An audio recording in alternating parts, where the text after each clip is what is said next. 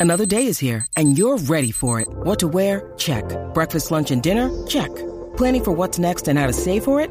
That's where Bank of America can help. For your financial to-dos, Bank of America has experts ready to help get you closer to your goals. Get started at one of our local financial centers or 24-7 in our mobile banking app. Find a location near you at bankofamerica.com slash talk to us. What would you like the power to do? Mobile banking requires downloading the app and is only available for select devices. Message and data rates may apply. Bank of America and a member FDIC.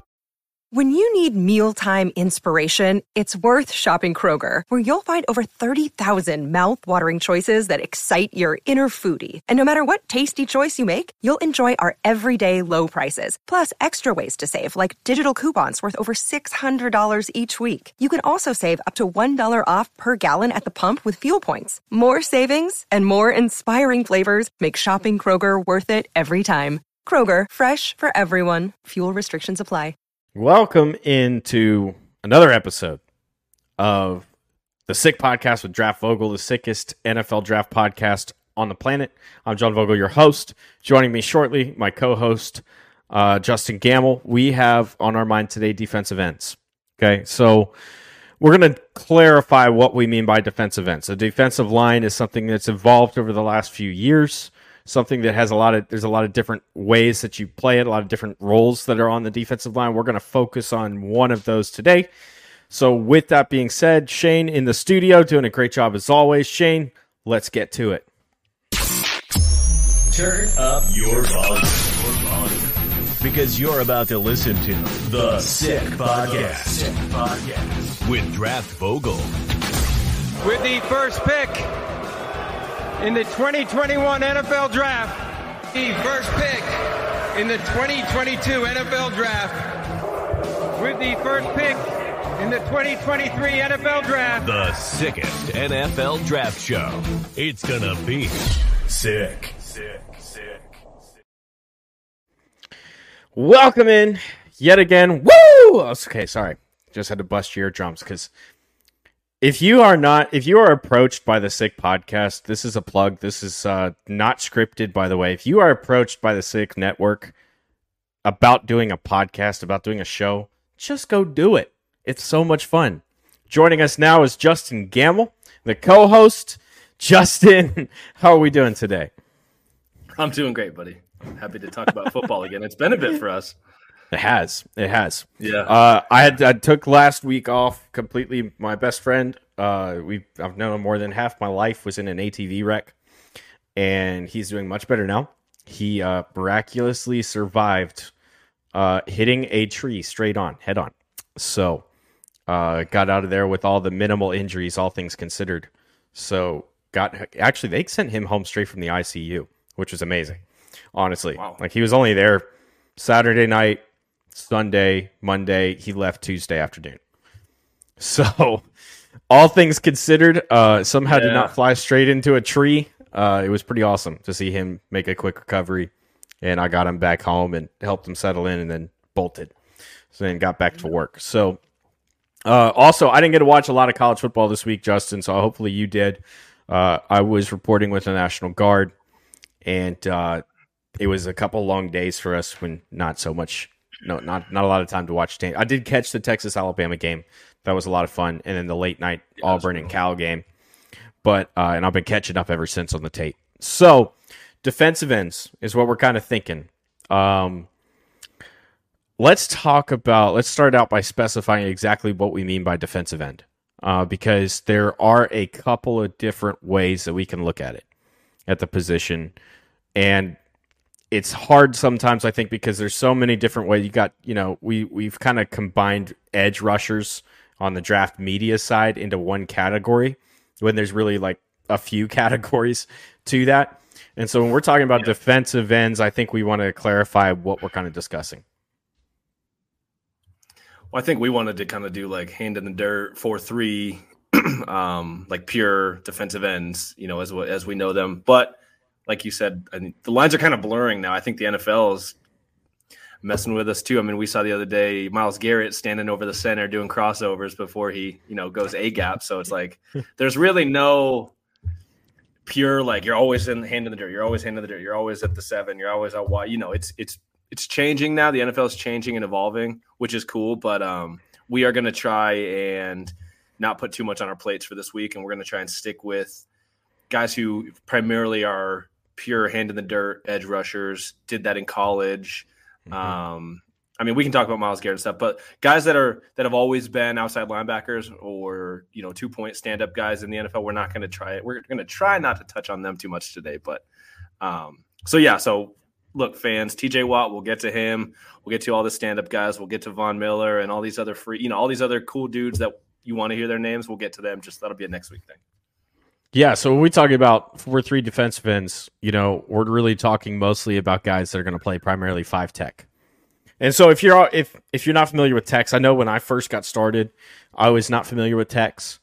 Uh, techs are basically gaps on the on the line that that are described as a number. I believe Bear Bryant, the legendary Alabama coach, is the one who came up with the system, and it's a little confusing when you start getting to the higher numbers because they start jumping around all over the place. But uh, typically, when we're talking about a five tech, we're talking about a guy that lines up to the outside of the tackle, uh, usually shoulder, right his shoulders right on his head.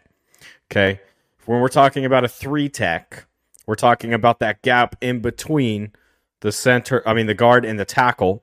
And we're talking about a one tech. We're usually talking about the gap right in between the center and the guard. Okay, so that's pretty simple there. When you start getting to the tight end, it's a little bit weird, and we'll touch on that some other time, I think. But uh, that's the text that we're discussing. You know, the even numbers would be so if you were to play like a four tech, you got four I. That's another confusing aspect of it. We're not going to touch on that quite yet because it's a little bit later down the road. But your four your four tech is going to be right over. It's going to be head on head with the guard, and then your two tech is uh no excuse me your zero tech is head on with the center. Yep. So that's a lot. it is. It is. It's a lot easier when you can see the diagram. I don't have a diagram planned to to give Shane to pull up on here. We'll probably have that next week. But um, no. So we're talking mostly about those guys that line up on the outside of the tackle and are going to try to pull off some sort of move uh, to get around that tackle and get to the quarterback from the outside lined up. The other thing too that we that, that I want to specify before we get into this as well is ninety percent of the NFL right now, and that's probably a very conservative as guesstimate, um, is running a four man front at all times. Uh, whether you've got to stand up on one side or whether everybody's down, it doesn't matter. You got a four man front. We've actually seen the Eagles popularize the uh, the Philadelphia Eagles this year popularize the five man front, which has become something that a lot of people use five two dog five one. Uh, and all that kind of those different looks, kind of getting your linebackers using an extra linebacker as a potential pass rusher and being able to mix up your blitz looks, but that's a whole nother aspect uh, of schematics that's kind of kicked off. That's why you're seeing all this confusion because Haason Reddick, you know, that's another guy we'll talk about probably next week because he's typically a guy that's standing up. Uh, so starting this thing, we're talking about these guys that are down. If you want to talk, think about defensive ends. Uh, a really good example we were given on Twitter, thanks to Justen as posing a question. Uh, Everson Griffen is a really good example of a guy over the last couple of years. The Bosa brothers are really good examples, and Myles Garrett is another really great example of a guy of the type of defensive end that we're kind of talking about. So. Uh, we took the liberty of sitting down before we got on the show. Thank God. We actually did a little bit of planning this time and planned a few guys to talk about. Um, you wanted to start, I believe, Justen, with Taco Charlton as a player, as an example of a player who busted. Yeah, we were going to talk about busts. We were going to talk about a few guys that busted and why they did, and a few guys that hit and maybe were later round picks or guys that you know went under the radar and became successful in the NFL. Um, so we wanted to talk about Clelin Ferrell because he was the fourth overall pick in the 2019 NFL Draft. I believe he went he went before he was picked before Brian Burns mm-hmm. and Rashan Gary. Is that that year? Yep, Rashan Gary. I think so. I think that okay. was that year. I'll double check for you. Get our facts. So we're going to go into why, just you know, touch a little bit on why these guys, a few of these guys, we got three names today, why they were overdrafted or why they busted. Um, Ferrell, like we, I said, fourth overall pick, he played at Clemson. Uh, he was in Brent Venables, you know, pressure heavy system, very aggressive system. Um, he got a lot of one on ones. He was heavy handed in college. Um, he had a lot of wins. He racked up a lot of, st- of sacks. His stat sheets look good. So again, he was taken fourth overall in front of some really, really talented players in the NFL. He, uh, I think he struggled to see playing time with Oakland or Las Vegas. Now he is with the 49ers. And, um, you know, it looks like he might carve out a role over there. But I think what's important to look back on is when you take a guy fourth overall in the NFL draft, Clelin Ferrell, and you've pulled up all his mm-hmm. measurements and all that stuff, I'm sure. But 1st mm-hmm. thing that jumped out to me when I'm watching him in college is this guy is winning because he knows what he's doing, but not because he's an athlete. You know, not because he has an array of moves that he can beat people with. Um, I think he was a little heavy footed. He was a little stiff. He wasn't a good bender. There wasn't a lot of athleticism that jumped off the tape. He didn't have burst.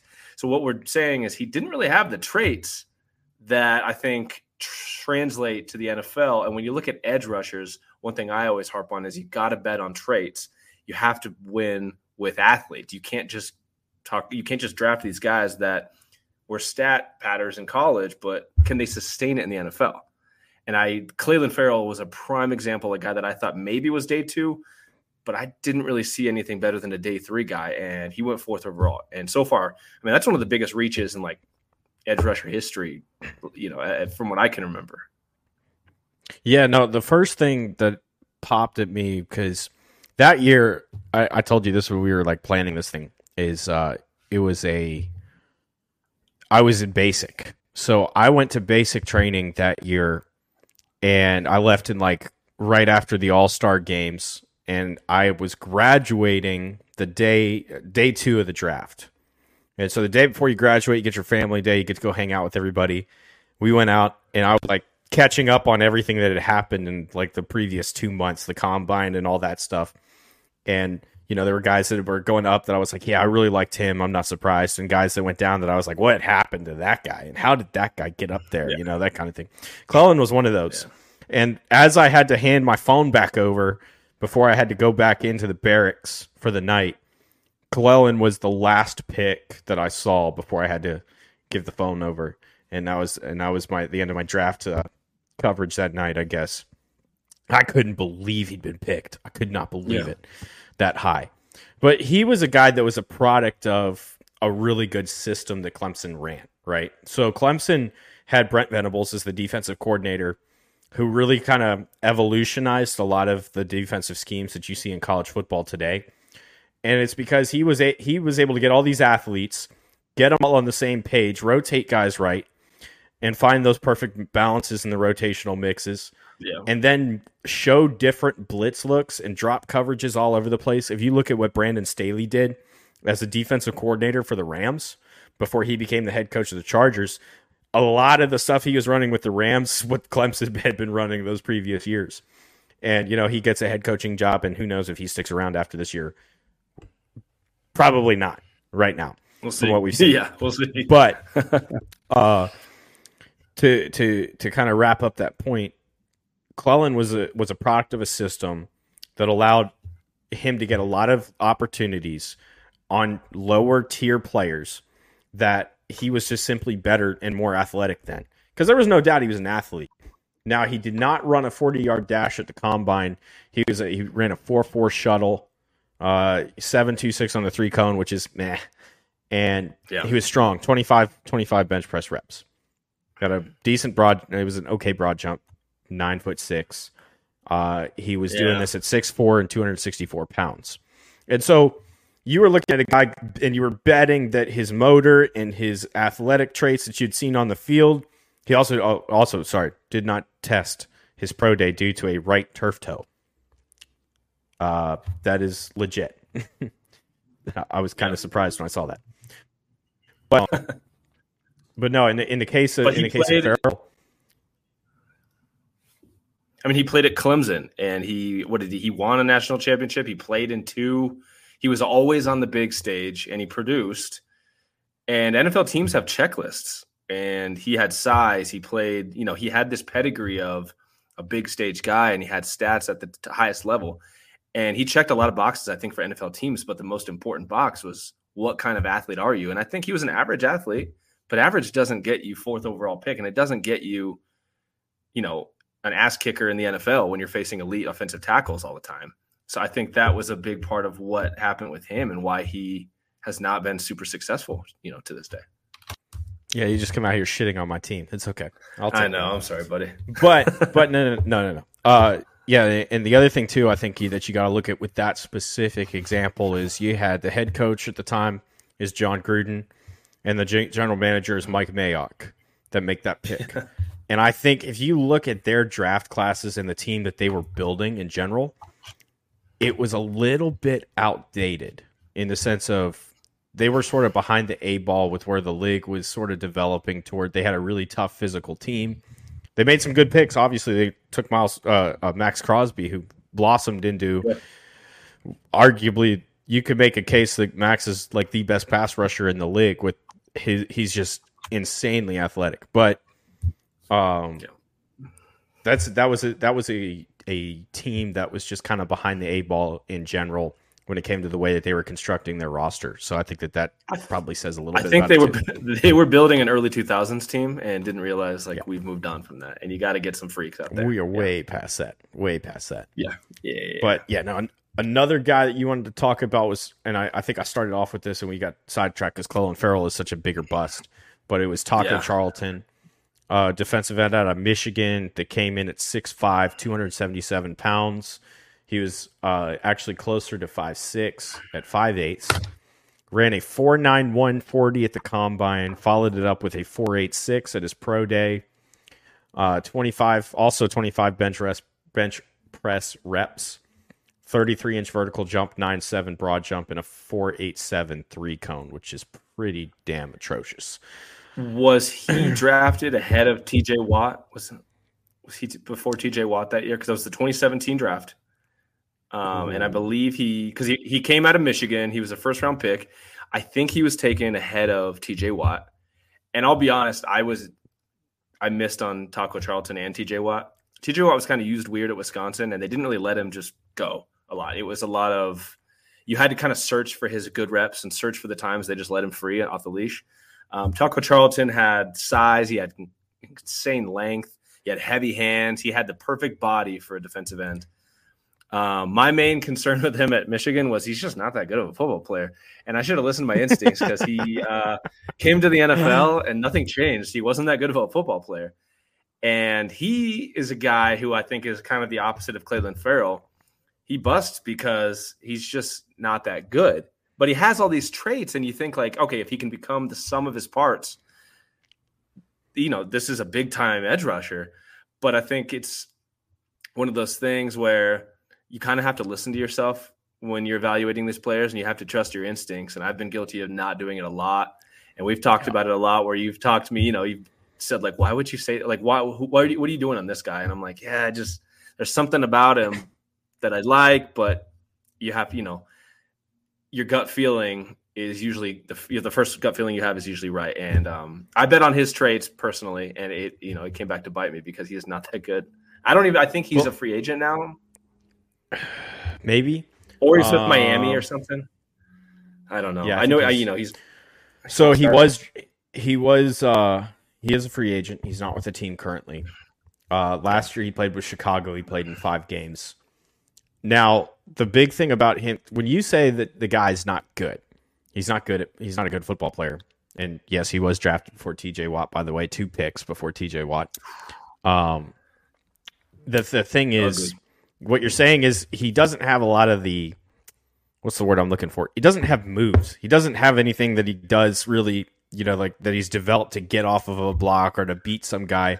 And when you see a guy like that, what you're trying to do is you're trying to bet on the traits. And when you see when you saw the traits and the production that he had at Michigan, I think he was fairly productive at Michigan. I'm double checking and pulling those up his college yeah. stats. Um, yeah, ten sacks is his senior year.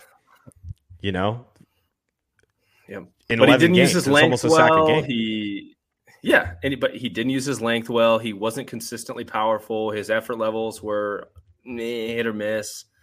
Um, there just wasn't a lot of nuance to his game. You know, the traits were there, the nuance wasn't.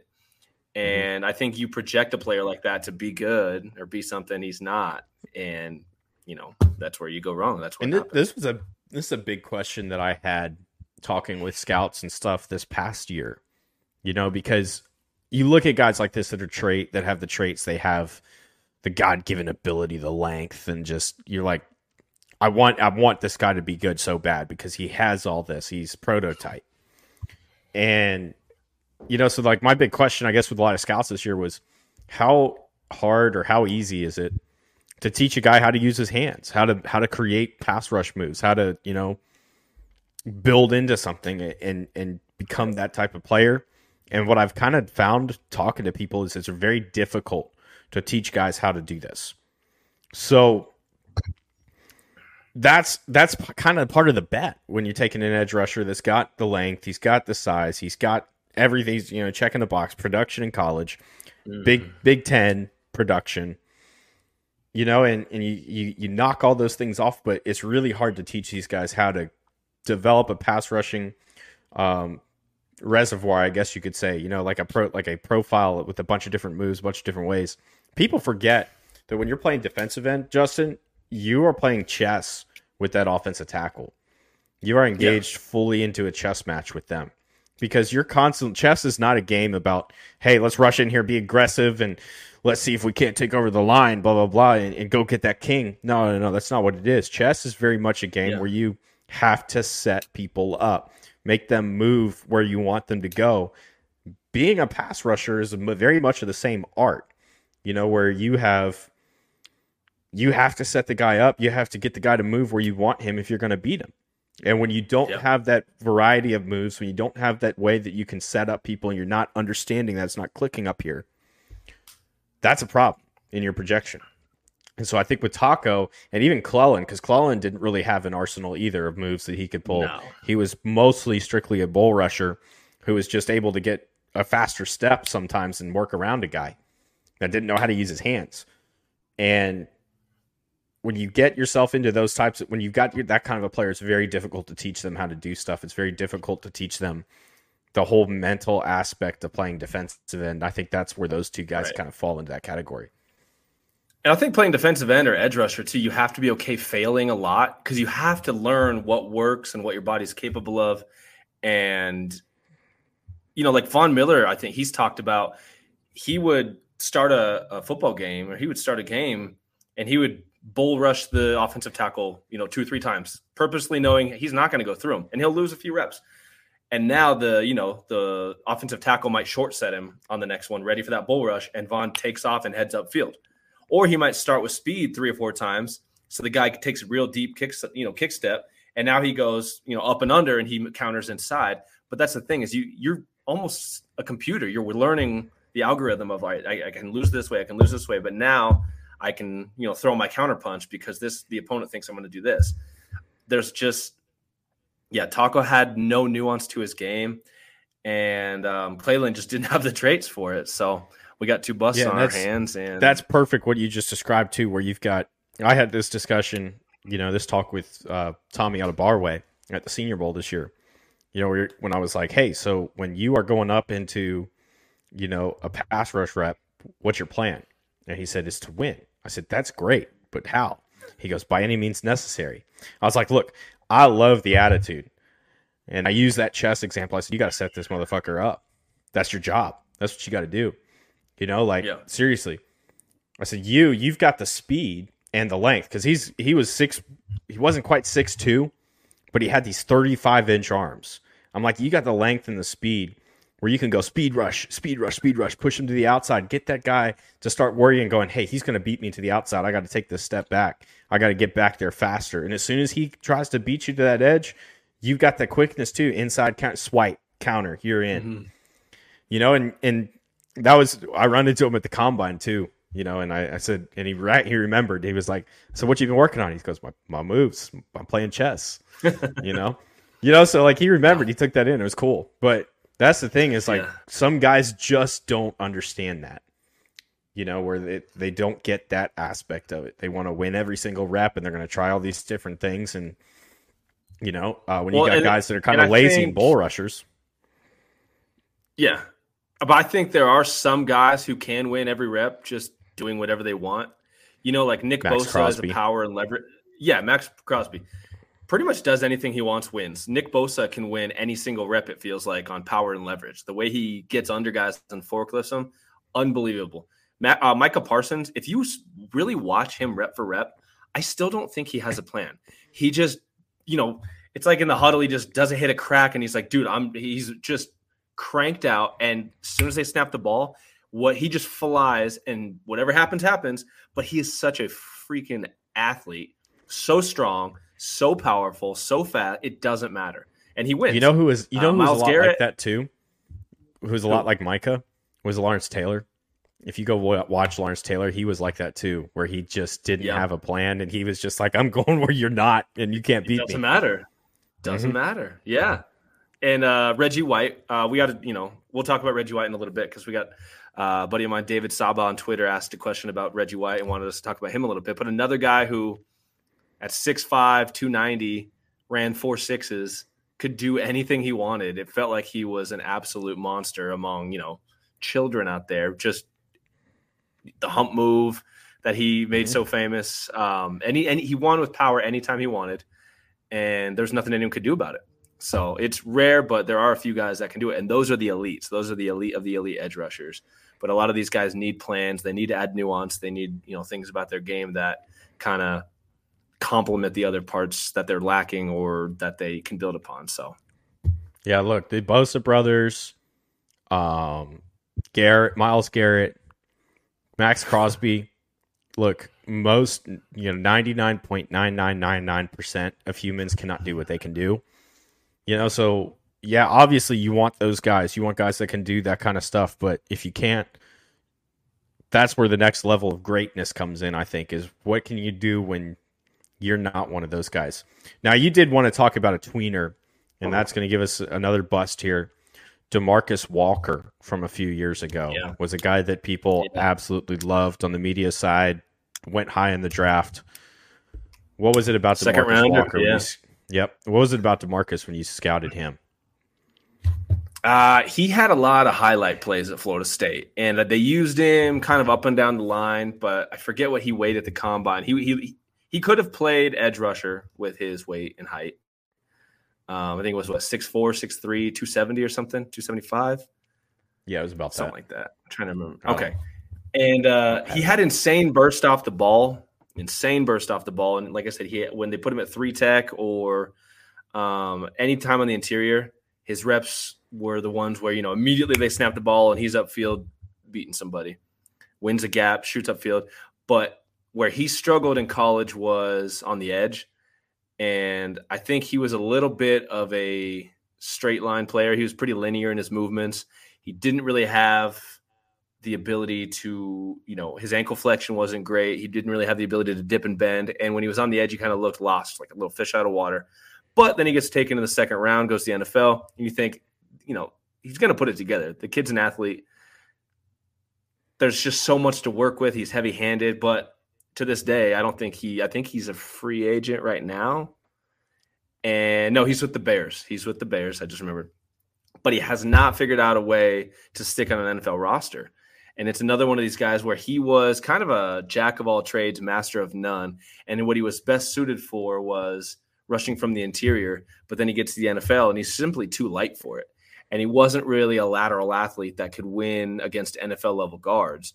But when you take a guy in the second round and he has a big time resume coming from Florida State, you expect him to be a starter for you, or at least be a you know a pretty disruptive sub package rusher. And he never figured that out. And um, I think he was another miss of mine because I thought, you know, if he goes in the late first round, you're getting a steal because I think the way this kid can get off the ball and use his length sometimes, sometimes is great. But a lot like Taco Charlton, I don't think he ever became the sum of his parts. And um, he's another one where you bet on those traits, and I think they burned you.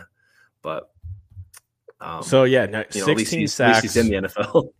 Well, yeah, 16 sacks his uh, his senior year at Florida State was insanely productive. Now, granted, I've learned watching, you know, going through the different conferences this year and looking at talent. The ACC is not exactly a, a conference that you know you can brag about. And I think I had this discussion with Jermaine Johnson when I was when he was at the combine last year. You know, I asked him what the difference was between playing in Georgia and Florida State. And he said, it's the depth, man. It's the depth. You know, you go to Georgia where you're three, four deep all across every position, and you go to the ACC yeah. and there's nobody behind you, you know? So uh, he went from being, you know, what, second or third line, I guess you could call it at Georgia, to being a, a star in the ACC at Florida State. Yeah.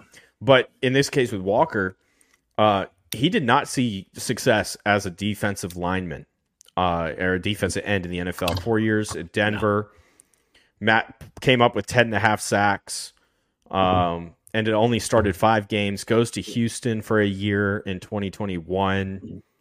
Uh, not productive there either. Two sacks. He actually had his most productive year last year with the Tennessee Titans. And guess what they did? They moved him inside. Yeah, sounds right. See, sounds right. Seven sacks, seven sacks last year. Uh, career high at quarterback hits at 16, 10 tackles for loss as well. So this might Demarcus Walker might be a guy we come back to when we start talking about three techs and the different like you know the tweener type types in the mm-hmm. in three Solomon techs. Thomas come is back another one. Yep, there's going to be a bunch yeah. of them that we're going to be able to talk about. So yeah, he busted as a defensive end, but he's actually starting in Chicago right now too at that at, as a defensive tackle. It's a three tech. Yeah. So Tennessee, Mike Vrabel, who is, I think he's top five coach. He might be even top three in the NFL right now. Uh, found a Very way underrated. to found a way to get this guy and make him productive in the NFL. Nobody else had figured that out yet. So, but no, I think yeah, what you're talking about with the tweener thing. I remember this was one of the first things that I learned um, when I was at the Music City Bowl I had an older scout ask me, um, this is 2019, we were who the most impressive player I saw on the field was, and I talked about Chauncey Rivers, and out of Mississippi State. Mississippi State's playing Louisville. Um, Chauncey Rivers was a fierce player coming off the edge, sort of a stand-up mix between you know that hybrid outside guy, and he just straight up told me, "Look, Chauncey, really impressive in college, but he's a tweener. He's gonna he's gonna have trouble sticking in the NFL." And that's exactly what happened with him not quite the same exact type of player, but that's the example that you have as a tweener where if you're in that space where you're like not quite big enough to play on the inside and beat a guard and be stronger than a guard, and then you're not quite quick enough to be on the outside and get around a tackle, that's a really hard space to find a living in the NFL. Uh, yeah. And that's kind of what that's what we talk about when we say a tweener because they're in between two positions and don't quite fit into either one. So uh, you know, Demarcus Walker, I think, is a perfect example, at least in the in the first five years of his career, as a, of a guy yeah. that was just a tweener that couldn't find a way to stick. Yeah, unfortunately, but you know, it's good that he's carving out a role, and I think. Uh, I think NFL teams will probably, especially after him and now Solomon Thomas and a few of these other guys, you got to get smarter about projecting some of these guys because if they don't have a true spot, it's hard to take them high because then you're stuck for a few years. Like, let's let him feel at his best spot. But you don't have that. There's no time for that. You got to put a guy where he's best. And if he's not really best anywhere, then what are you doing? You know what I mean? Yeah, and um, you've got you've only really got a year or two to figure that out at this point. You know, with yeah, yeah, with the way that this league rolls right now, if you can't figure that out in a couple, like the Walker's one of these rare, rare examples of a guy that five, six years of his career that somebody figured it out. But right, most of the time you've got a year, maybe two or three at tops to get it figured out. And if you can't, you're out of the league. So, and you're playing the XFL like our friend uh, Robert Condici. So, uh, we will talk about in a later episode. So you also wanted, I thought this was a cool little twist that you wanted to get into, which was talk about guys that were picked late and ended up blossoming. And you got two guys that you identified here Trey Flowers to start was a guy that was picked later in the draft. What was the issue with Trey? Why did he go later? Uh, Trey Flowers went to Arkansas. He ended up being picked in the fourth round. Um, he slid. I believe he was pretty productive in college. I don't remember off the top of my head what his stats were, but he slid because, uh, you know, simply not necessarily the best athlete. He wasn't a super bursty guy. He didn't get off the ball super well. He wasn't going to bend the edge. When you looked at his trump cards in college and said, how's he going to beat NFL tackles? It was hard to pick one thing that said, like, this will translate. This will be what does it for him. But he was an effort player all the way. I mean, the dude's motor ran so hot. He had heavy, heavy hands. Um, you know, that was kind of about it. He did. It wasn't a super lengthy guy, but it was like the effort was there. The hand technique was there. The hand strength and power was there. And sure enough, he goes to the Patriots and they kind of let him be what he is. And he turned into this dude that's carved out a pretty productive career in the NFL. He won two Super Bowls with the Patriots. But again, he slid all the way to the fourth round, probably justifiably, you know, because again, you, you got to bet on traits. And when a guy doesn't have them, you're going to slide. But he was really cool because I liked him in college and I, you know, wanted to see him be taken higher. And as we always do, you, you, know, you get those crushes in the draft, and you're like, he's going to go day two, or he's going to go second round, and then he doesn't, and it's not really a bad thing because it's you know it's like an auction. These you don't take a guy before you have to, and he slid, but he's carved out a really good career just being this power rusher and learning how to use leverage super well. And um, I think he he did improve in the NFL. His burst, he really found a way to work on getting off the ball. And when you don't have to get off the ball and even pretend to threaten upfield, you know, the upfield shoulder and run the arc, you can kind of get off the ball and just become a linear rusher. And that's what he really perfected is he would just as soon as the snap, you know, as soon as the ball was snapped, he would go right at the chest of the the tackle and he could either forklift the arms up or just go straight through them. And um, you know, he kind of had like two moves his whole career and it started it worked out for him. Yeah, and the other thing to point out here too is when we talk about production, he was more productive in the run game than he was anywhere else in college. I mean, three his sophomore, junior, and senior years, 13 tackles for loss, 13 and a half tackles for loss, 15 and a half tackles for loss. So he was a guy that made a living in the backfield at Arkansas. It was his pass rushing dude. that was a little bit, yeah, it was his pass rushing was what was a little bit more questionable, right? Because he was six, five, and six sacks over those three years. He ended up with 18 over his college career. Obviously, he's eclipsed that in the NFL. Um, I'm pulling up his NFL stats because I'm bear with me because Pro Football Reference sometimes uh, bouncing between Pro Football Reference and College Football Reference. You know, the two are two different websites, but they're like do, yeah. the same. Yeah.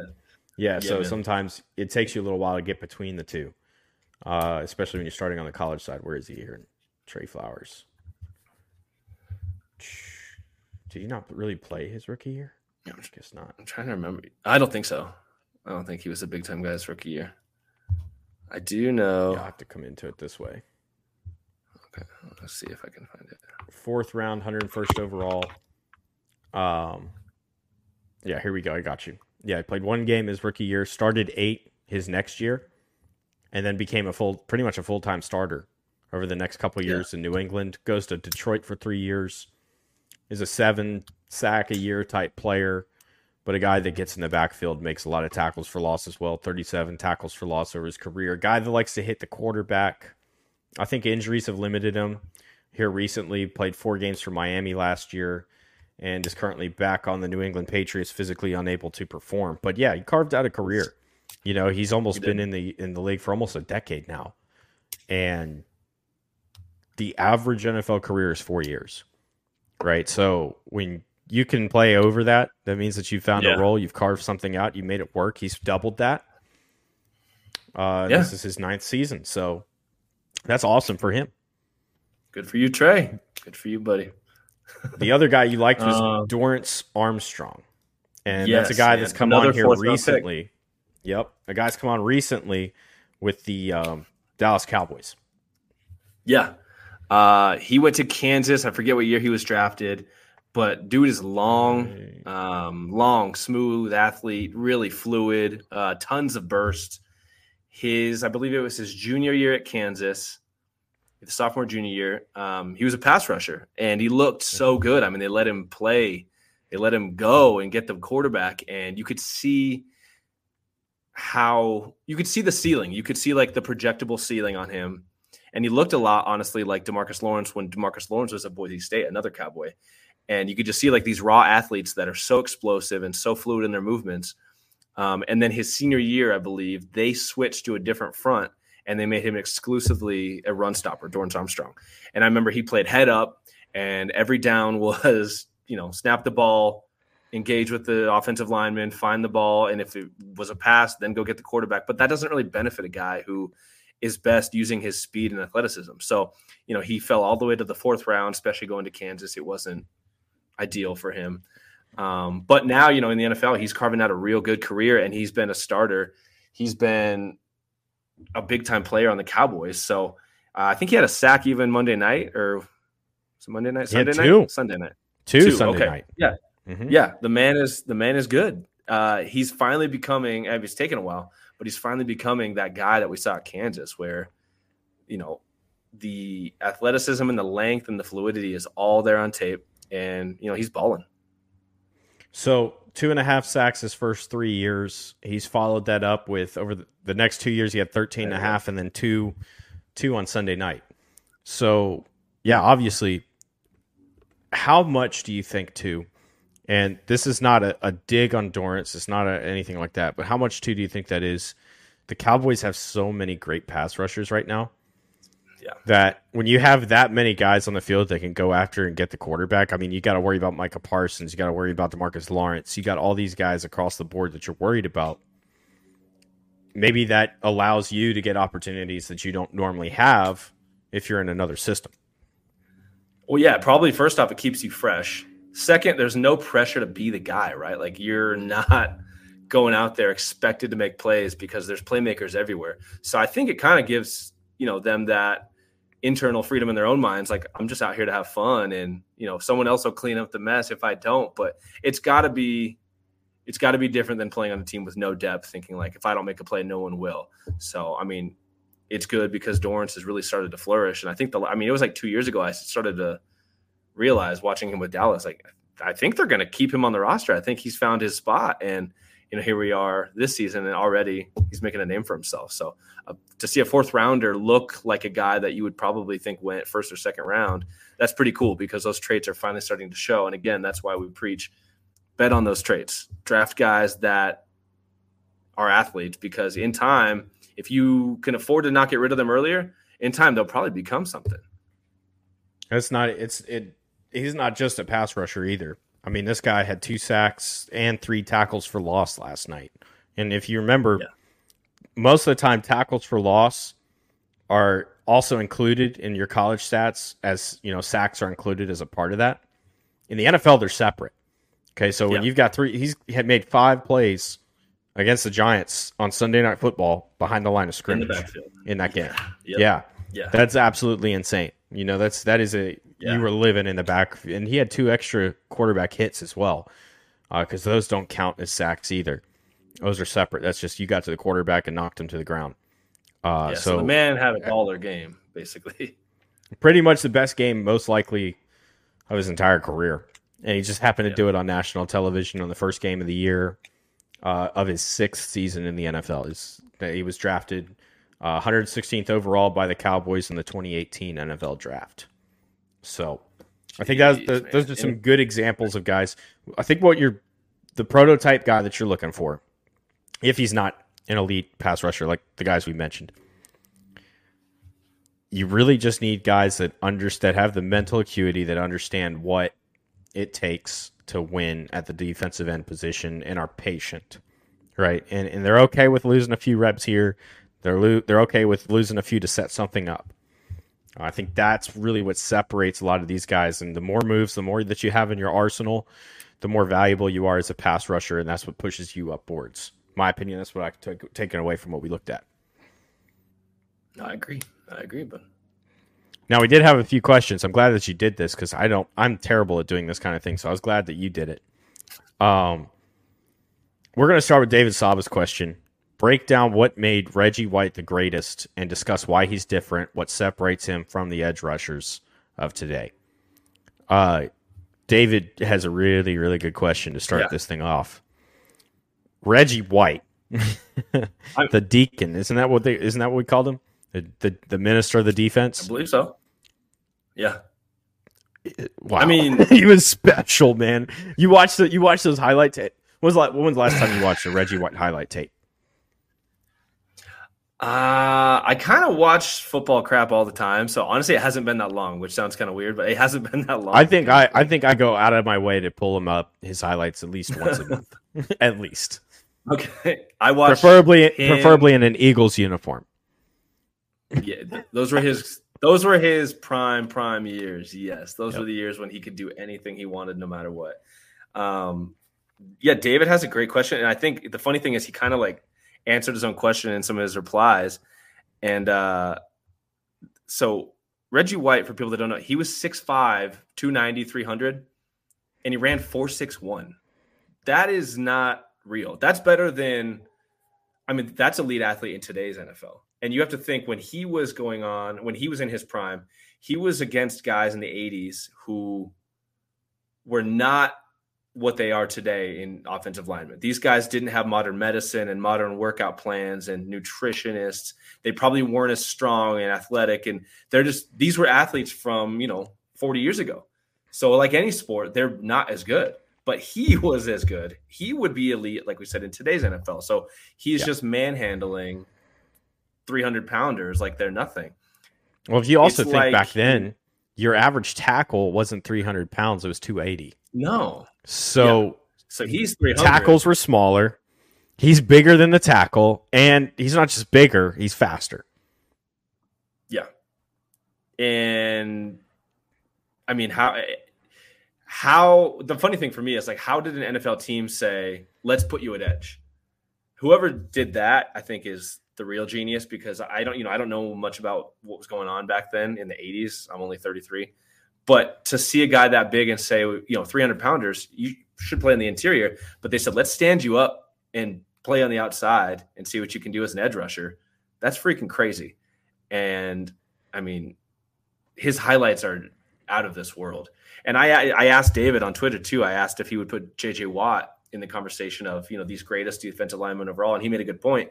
JJ Watt ran four nine something, not four six one. So imagine JJ Watt, but quite a bit faster. That's what you had in in Reggie White, and that's probably you know that's what makes him so special. Is not only did he do it, but he did it in an era where guys just couldn't compete with what he was.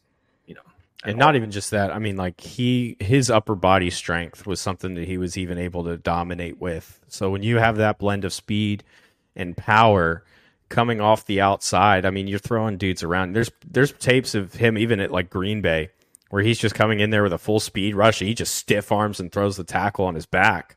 I mean, like yeah, where he he was a freak in nature at a time when you know offensive linemen going the, the offensive linemen in that time frame that are in the uh, Hall of Fame. If you think about those tackles, it's like Anthony Munoz and Bruce Mathis, Mathis and and Matthews and you know people like that. They were 6'5", 310, 315, and they were huge. They were bigger than tackles, you know, the, the most tackles in the NFL. And when yeah, we just everybody made a huge deal when Myles Garrett at 270 pounds ran a four what five two was it four five two or four five six that he ran at the combine? yeah, some, yeah. He was. It was something 4.5s, crazy. yeah. Yeah, so Yeah. you've got a guy that runs basically that speed, but 30 pounds heavier than Myles Garrett. That's mind boggling Yeah. to just even try to comprehend. he could win with le- with power and leverage any single rep he wanted, and it was like no one could really challenge. Like it was, you had to get the ball out immediately, or else you know this dude is is on you. I don't, I don't think well, I don't think we'll ever see anything like that because I don't know how we would. Like I said, Myles Garrett is probably the freakiest athlete we have in the NFL right now, and he's not like Reggie White. He just isn't. hmm Reggie White was but different. He was built different. Yeah. You know, I think the the closest you could say in a play style to him is probably Aaron Donald, who is a good bit smaller.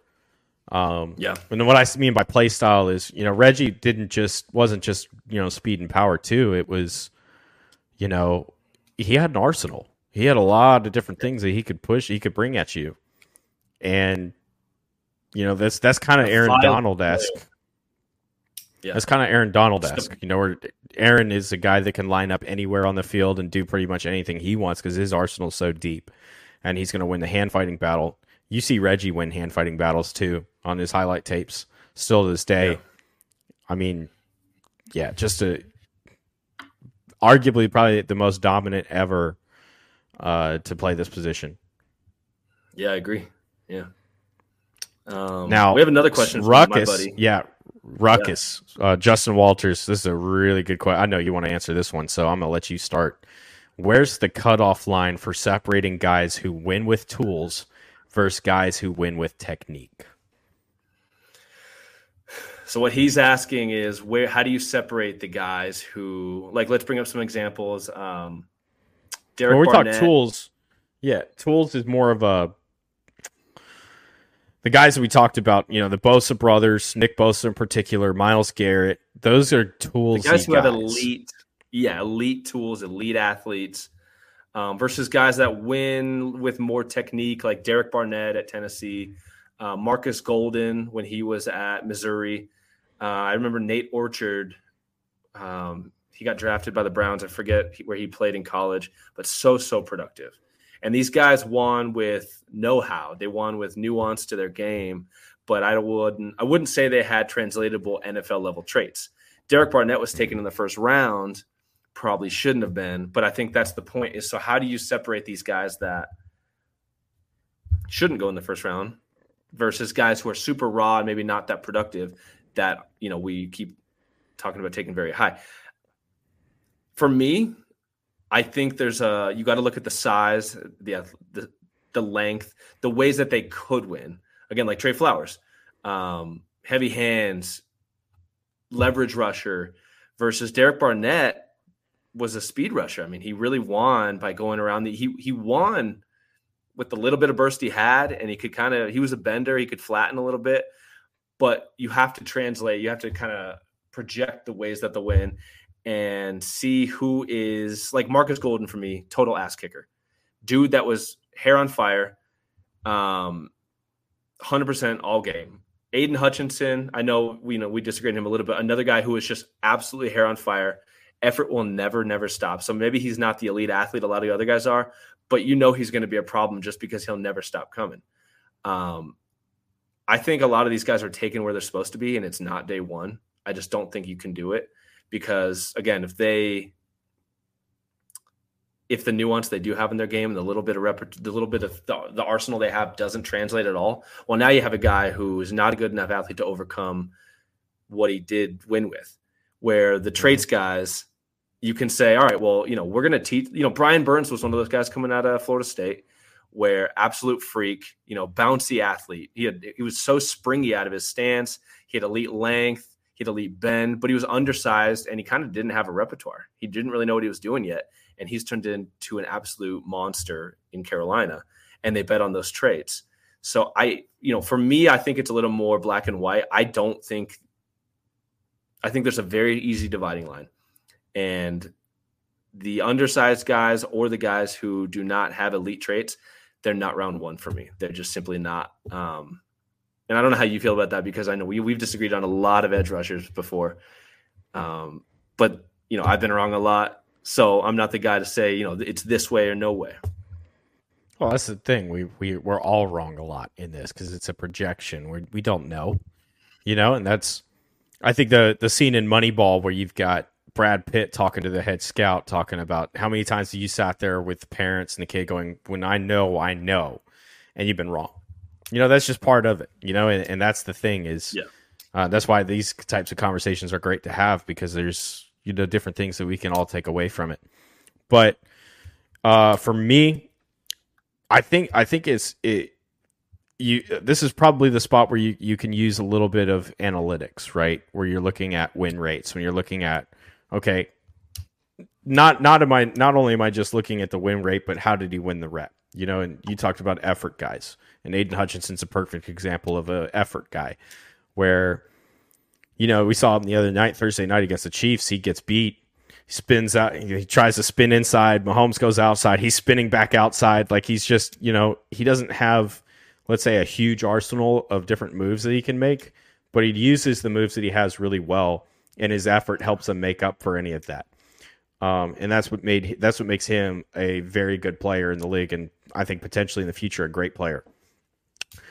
Um, when you you know you start to get to these other guys, you know that the Brian Burns types, um, you know where they were you're a little bit worried about the size, but they've got the good technique. I think size is one thing. If they're a little undersized in the sense of maybe their weight, they maybe they need to put on 15 pounds. I wouldn't worry about it too much. Guys are pretty good at doing that now with the nutrition plans and all of that. Um, so to me, I think the cutoff line's a little bit closer than what you're kind of saying. Like obviously you have your elite edge rushers and those guys are great. You know, and, and there's we can sit here and praise them and rant and rave about how great they are at it all day. But you also there's also a, a great role for guys that are more technique and that can win using that technique and, and having winning those leverage battles, having the bend to work around, uh, that are really good with their hands. And uh, I think that if you are if your win rate is close enough, you know, to let's say one of these natural elite edge rushers, I think that that's that's an acceptable first round you know grade that I can give out. And I think Isaiah Foskey this year was a guy that I gave a first round grade to. Didn't go first round, went earlier mid second. Um, but a guy that I thought his technique was really good. The way that he used his hands, the way that he set up, you know, pass rushers. He was really productive at Notre Dame as well. And that's yeah. a, that's a guy that I would look at and say I'm okay with I'm okay with him going first round, and I would probably take him first round if I need an edge rusher because he wins enough and he has that technique down. He's not going to plateau that much that much higher as an athlete, but he's got the traits and everything that are good enough to make that cut. So, uh, to me, I think it's a lot closer than what you're kind of describing. Yeah, I th- you're probably right. I think a big thing for me is trump cards. I look at like how what does this guy have that will allow him to continue to win in the NFL? Mm-hmm. And mm-hmm. you know, what type of good wins does he have? Because a lot of guys rack up sacks in college and then you watch them and you're like, that would never, ever, ever work in the NFL. You know, he didn't do anything. He didn't have to be an athlete there. He didn't have to really show burst or closing speed or leverage. Quarterback or moved fight. right into him. yeah, like you know, yeah. There, there was just there's so many reps in college where you see guys get sacks and you're like, that's just you know that that's not going to happen ever again in the NFL. So it's a lot about the trump cards that they have and the way that if you think can they sustain this type of production, can they sustain this success with the trump cards they have or lack thereof. Um, yeah, that's a fair that's point. But me, how many guys have trump cards? You know, that's that's kind of the, the thing. We're talking about a handful of guys that maybe you can count on both your hands, you know, and that's it that are in the league that have these trump yeah. cards. So you can't give up and say that, you know, hey, I can't do anything with this athlete because, you know, he doesn't have a trump card.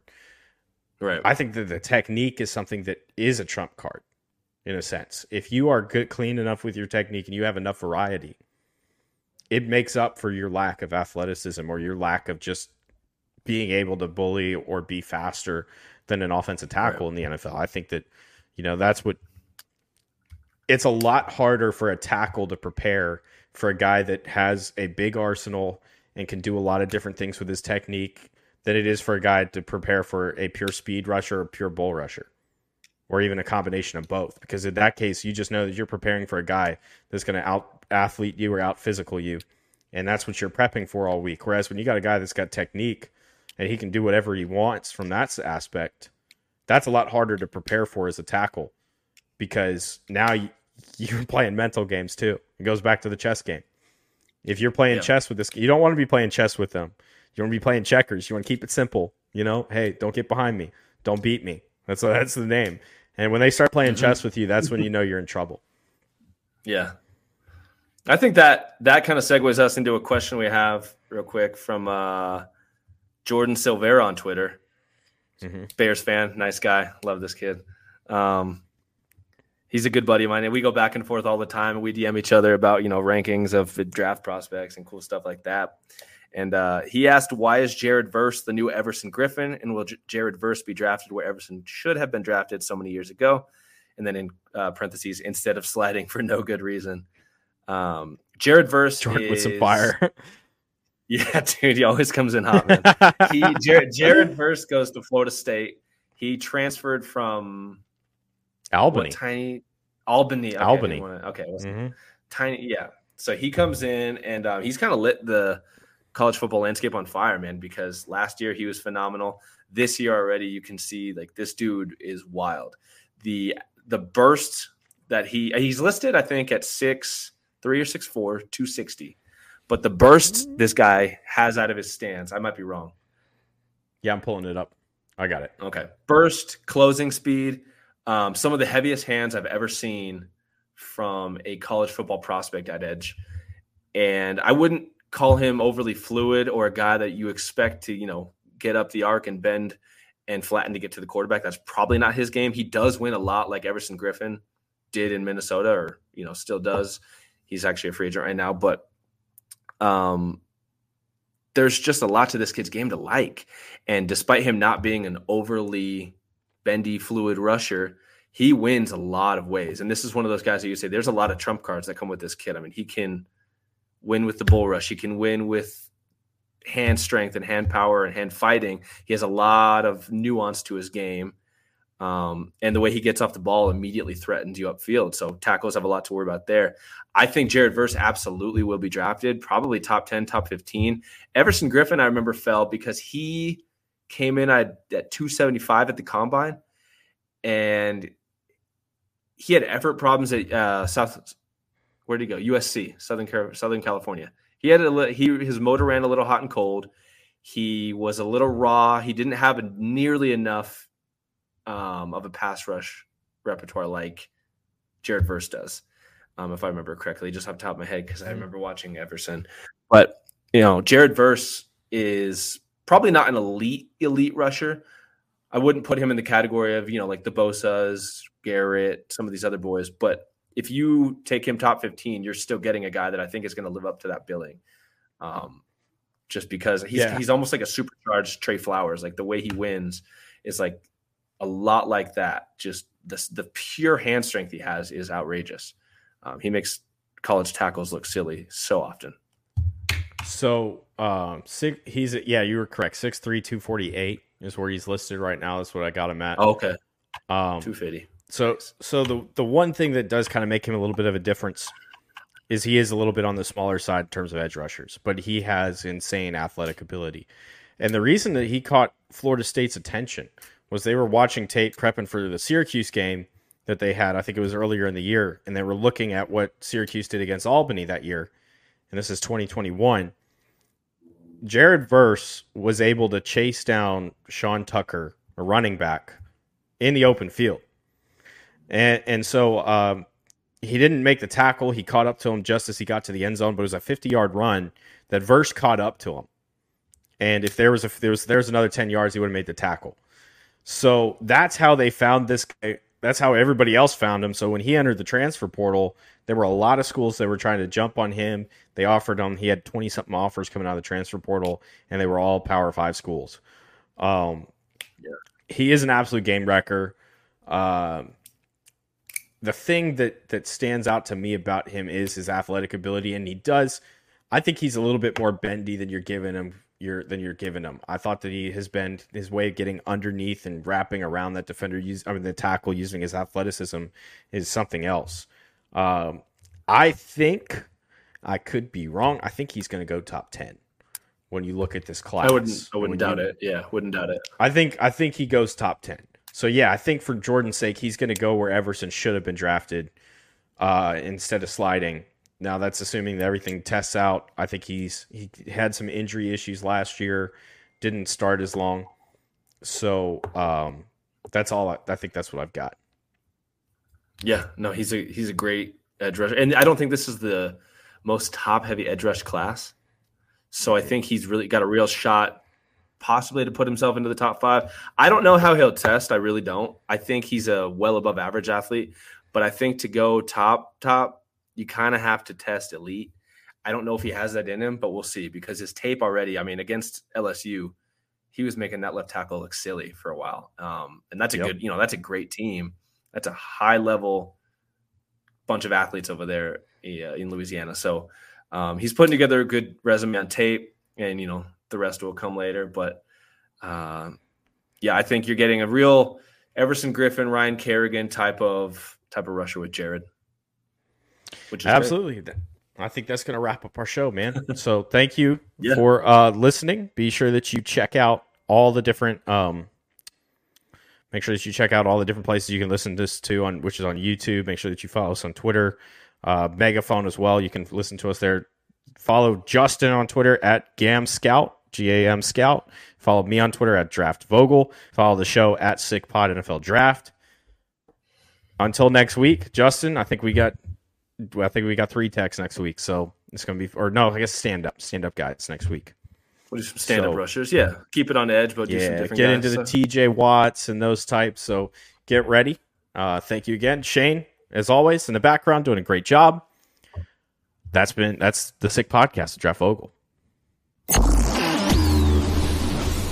And that's a wrap. Hope you don't miss us too much until next time.